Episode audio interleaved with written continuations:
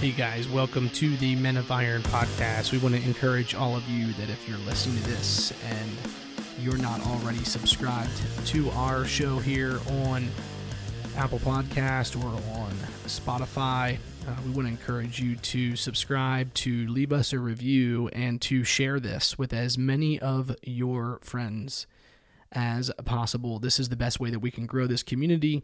It's the best way to encourage men. And who doesn't have time for 7 to 12 minutes of just some good, solid challenge for all of us in this area of manhood, of masculinity, of changing a culture with courage? And so if you've been following along, you know that we've been discussing this topic of masculinity and truly defining what it is.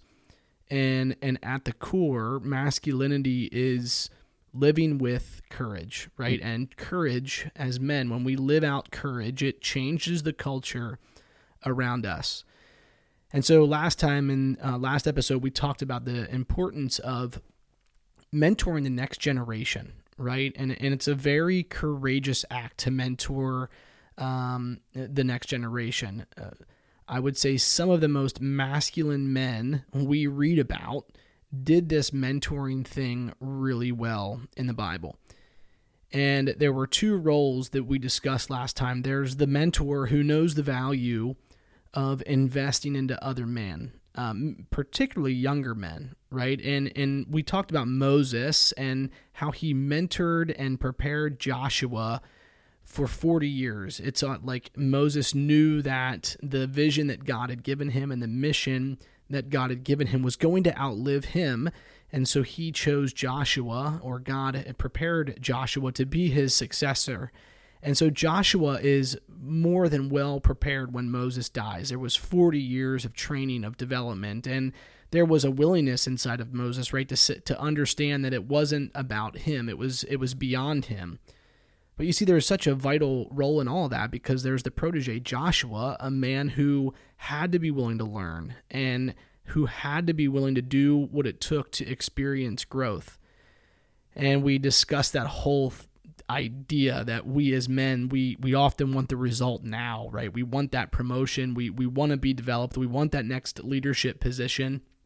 And we encourage the proteges listening in that podcast to focus less on the promotion into leadership and to focus more on finding the right place with the right person to be mentored by. Because after all, Joshua was mentored for 40 years before his promotion to leadership came to reality.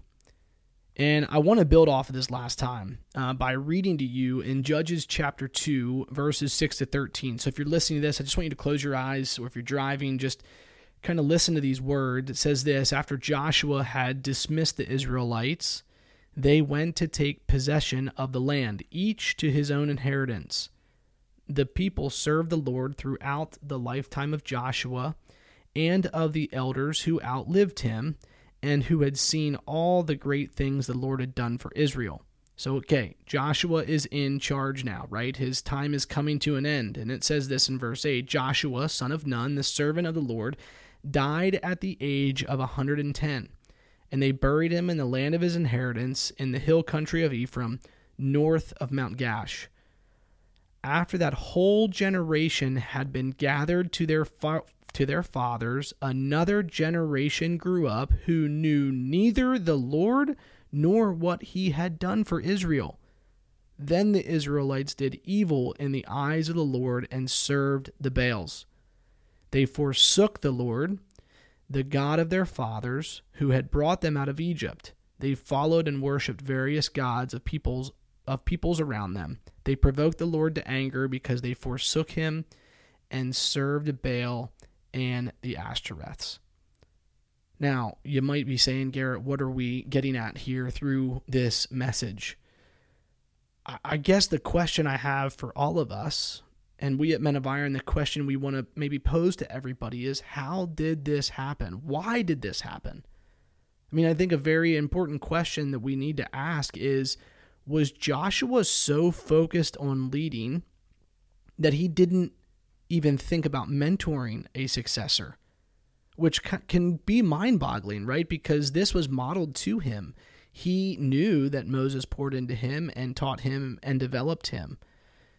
A friend of mine, Zach Bauermaster, recently wrote a devotional for leaders, and in one of the lessons I just read recently, it said this. It said, leaders develop leaders, not followers. And I want to keep it simple for today, men. And I want to speak to three different people. The first one is to the fathers.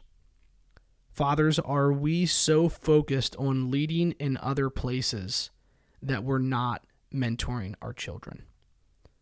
The excuses of, I'm just really busy, or, hey, I don't know what to do, are just that. They are excuses if we really get down to the bottom of it.